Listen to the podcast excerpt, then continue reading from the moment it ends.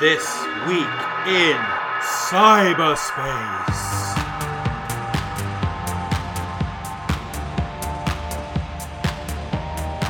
It's been two years now since Myanmar was plunged into a military controlled regime, and with that has come increased surveillance and authoritarian takeover of the country's digital realm. The country's telecommunications sector is now wholly controlled by the junta, and internet shutdowns to hide their evil deeds are all too commonplace. And worse, it seems that private businesses are backing the regime all the way. Brett Solomon, what's the latest intel from the resistance? hey, now, good to see you. Yeah, good to see you too. Yeah. I mean, this is, I think it was last Tuesday was the second anniversary of the military takeover in Myanmar. That's right. And, you know, and also last week, uh, in This Week in Cyberspace, we talked about the kind of digital um, closure, the digital shrinking of spa- civic space in India. Yeah. And this week, from a sad story to another sad story, unfortunately, and sorry for all the people who are listening to this week in cyberspace, because it's not a it's not a two year anniversary to anniversary to celebrate. Uh, you know, it's one as you said where the military has taken control of all of the telecommunications infrastructure.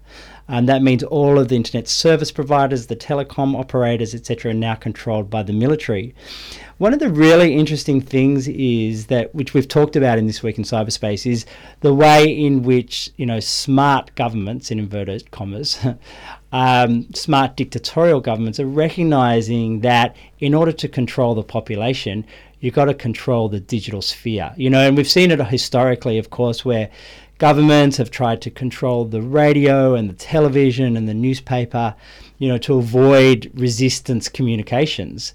Um, but now, of course, that has extended to the digital environment and the military junta, the Tatmadaw in, in Myanmar and Burma, as many people will remember it was called, um, in Southeast Asia, they have kind of, in a sense, kind of helped to draft the dictatorial, digi- digital dictatorial playbook on what to do and how to do it and how to control the state. And there's a number of different things that have happened that are being, you know, I think civil society in and around Myanmar are basically waving the red flag, saying it's two years that the international community has ignored what has been going on inside Myanmar, almost like too hard basket.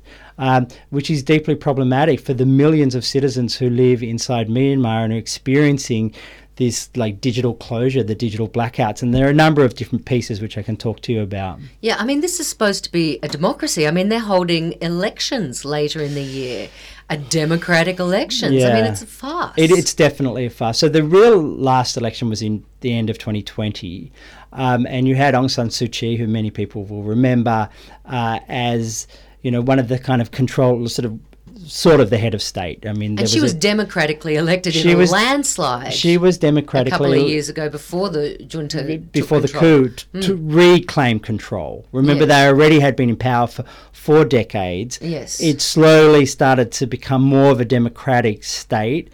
She won the elections, the, the National League for Democracy won the election, I think, twice. And on the second time, the junta was like, oh, no, you don't.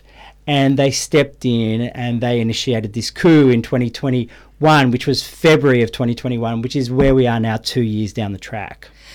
Uh, I mean, it, it makes me wonder who is behind this. I mean, is it China supplying um, arms and weaponry? And, Uh, and because there's a lot of um, telecommunications that were run by the Chinese that are, are in use now in Myanmar. Yeah, that's that's true. I mean, look, it's clear that nothing happens in the region without China's, you know, green light. I think it's clear that the junta took control with China's green light as well. And as you say, there are many um, digital pieces of digital infrastructure that are actually owned by Chinese companies. So, for instance, Huawei, uh, which is one of those companies, has provided surveillance equipment to the junta, um, the and other companies as well. Not only Chinese companies, also Israeli companies as well, like Cognyte, have been providing uh, infrastructure, surveillance infrastructure, and content infrastructure for the, the Burmese government.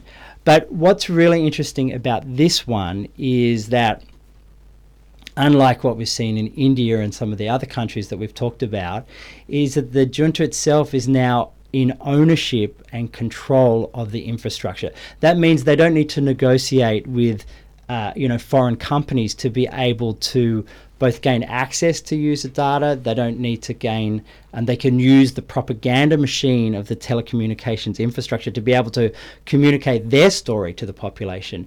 What, what I think is important that we note in this instance is that the the Burmese population, um, you know, without sort of casting aspersions, was quite digitally um, illiterate in the sense that they didn't have the 10 and 20 and 30 years that the rest of us, or that many countries have had, to build up infrastructure, understanding, education, training in schools, etc. So that when the when the um, when the junta happened in, in in 2021, two years ago, they basically well, actually before that, I think in 2016 when we saw the whole Rohingya massacre, if you remember that, where there was like a million um, Burmese Muslims that left the country, you saw the way in which Facebook and other companies uh, were used as a mechanism to like spew hate and steal violence, etc. So you have a very, very sort of digitally naive, and I don't mean that in a negative sense, digitally naive population that was suddenly opened up to the digital realm and was experiencing all the things that we're experiencing, like fake news, like hate speech, etc., but none of the tools to be able to resist. And the government itself was actually the perpetrator, and this is when it was a democratic state under Aung San Suu Kyi was the was the perpetrator of much of that hate speech against the Rohingya. So it's really been it's it's it's really a mess, and I think the the the message from civil society, which has just written this, you know, eighty I think uh, uh, I can't remember the number of organisations, but dozens of organisations saying to the international community, please don't forget us. Yeah. I mean, what are some of the things that are being activated to try and address this? Because I, I think there's something like 12,500 people being held by the mil- military at the moment, including Aung San Suu Kyi, 40 Burmese journalists and a Japanese filmmaker, you know, sentenced to seven years in prison for violating electronic transactions law. I mean, what can the international community do? Because it seems like uh, you know, a lot of these TikToks and uh, Facebooks and, and Telegram and, and, yeah, these Telegram in particular um, are facilitating yeah. the the government, uh, the junta, in their efforts to control their citizens. Yeah, well, that's one of the messages from civil society is that this is not just an independent government that's able to control the state. I mean, the citizens through state infra- infrastructure. It is actually in conjunction with the companies, with either the active participation of the companies or, or a blind turning of a blind eye. And I think that many of the companies have actually been warned before. I mentioned the 2016 Rohingya uh, massacre, and you know there were reports that were put out by Amnesty and I believe also the UN itself saying that Facebook was complicit in that. I it was the first time that we'd seen an online genocide take place. Um, you know, deeply problematic, of course. Um, there is um, another thing that I'd like to put on the agenda, which is the issue of internet shutdowns, which is another example of the way in which the government has um, decided that it can actually worked out, like many other governments, worked out that it can engage in other human rights abuses whilst the internet is shut off. So they can, you know, um, they can um, shoot at protesters. Um, they can um, commit other forms of, you know, um, invasion of privacy, loss of loss of life, as I mentioned, uh, ending, you know, putting an end to protests that are taking place, etc. So there's a they're actually shrouding the country in this blanket so that the rest of the world can't see. So when you ask about what can happen, will, in a positive sense, I think, you know, drawing attention to this, um, you know, serious uh, series of human rights abuses, um, you know, both significant and egregious, uh, including, and as you mentioned, this uh, you know extraordinary number of people who have been detained, but also the number of people who have been killed as well, which is getting close to 2,000 people who have been killed in this late since this latest coup. Um, so, so one is to draw attention to it because I think many people don't know, you know, that what's happening inside Myanmar, inside Burma. Uh, I think that there's a lot of work that needs to be done with all of the social media platforms in in Myanmar. It's often been said that the Burmese population think that Facebook is the internet.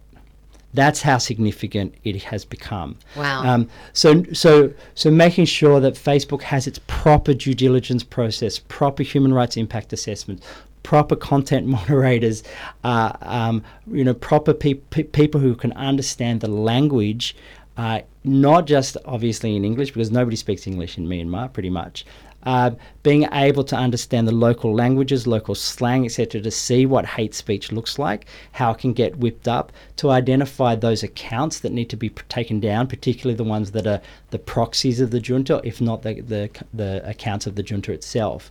Um, and then there's the other companies that we mentioned, this, the, so the surveillance companies.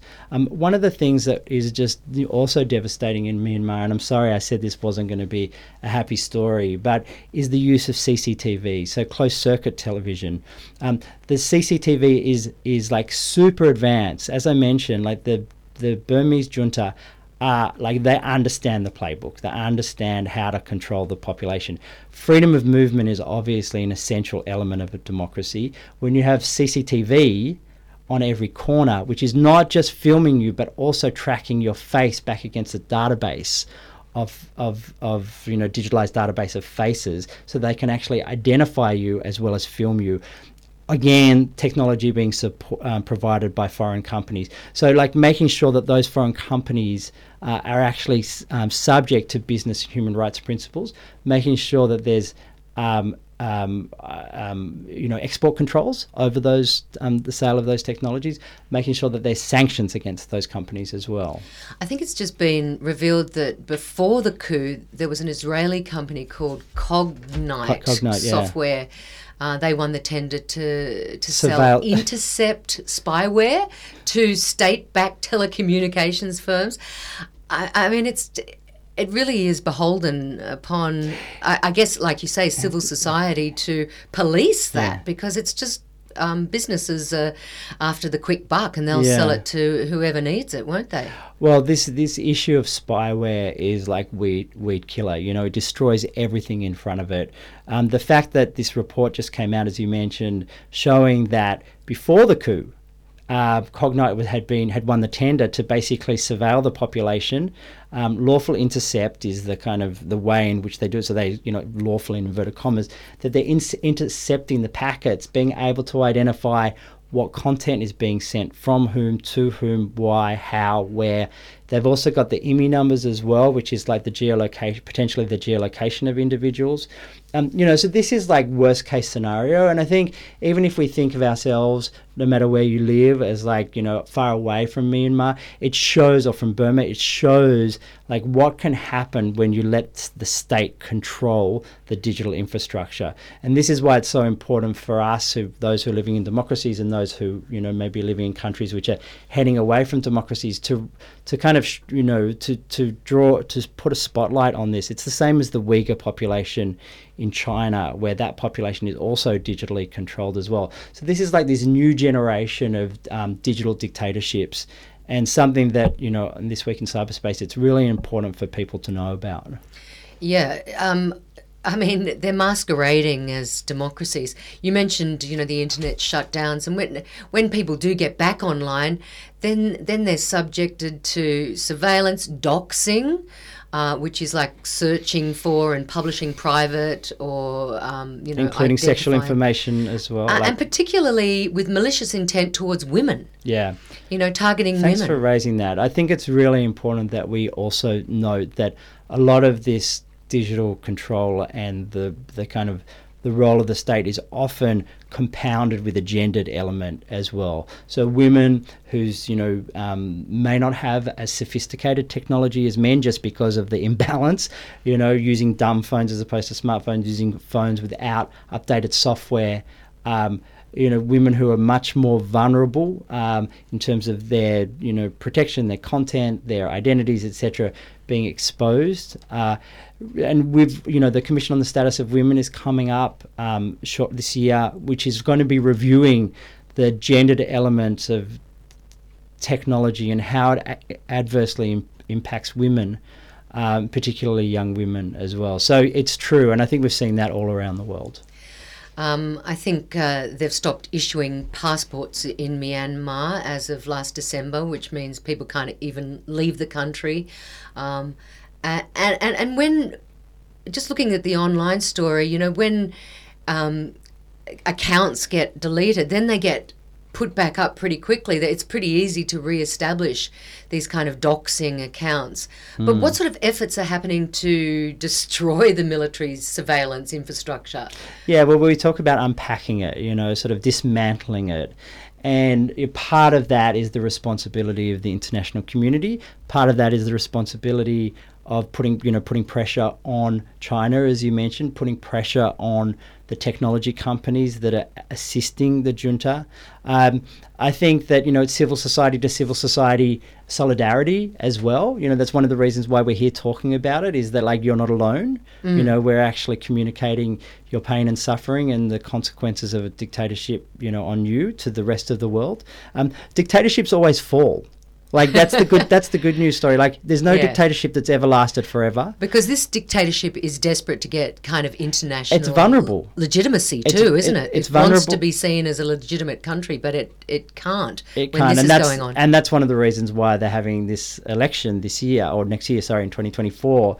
You know, is is actually to try to bring legitimacy to what is a coup, um, but the le- legitimacy of this country and of this regime cannot be, um, you know, maintained unless there is a dismantling of that digital dictatorship, as we talk about, and also the proper um, and proper and fair elections that need to take place, in, in order to ensure that the will of the people is reflected in those who govern you. Exactly. I just think of Aung San Suu Kyi, and she's 77 now. She's sitting there in prison, facing 26 years imprisonment or something like that. I can't imagine, uh, you know, what she must be thinking. Th- but that's true. But it's also important to recognise her role in the Rohingya massacre as well. There was a lot of criticism about her um, and the NLD by not actually taking an active stand on preventing that that genocide from taking place. So yes, it's true, and I think many people feel very fond towards her. But it's important to look at the whole picture. Brett Solomon, thank you so much for joining us again and uh, giving us such a, a broad vision of the world. You know, we can get very isolated and insular in our own little bubbles, but uh, yeah, it's important to sort of think think about what's happening for other people in This the world. week in cyberspace, coming at ya. That's us, indeed.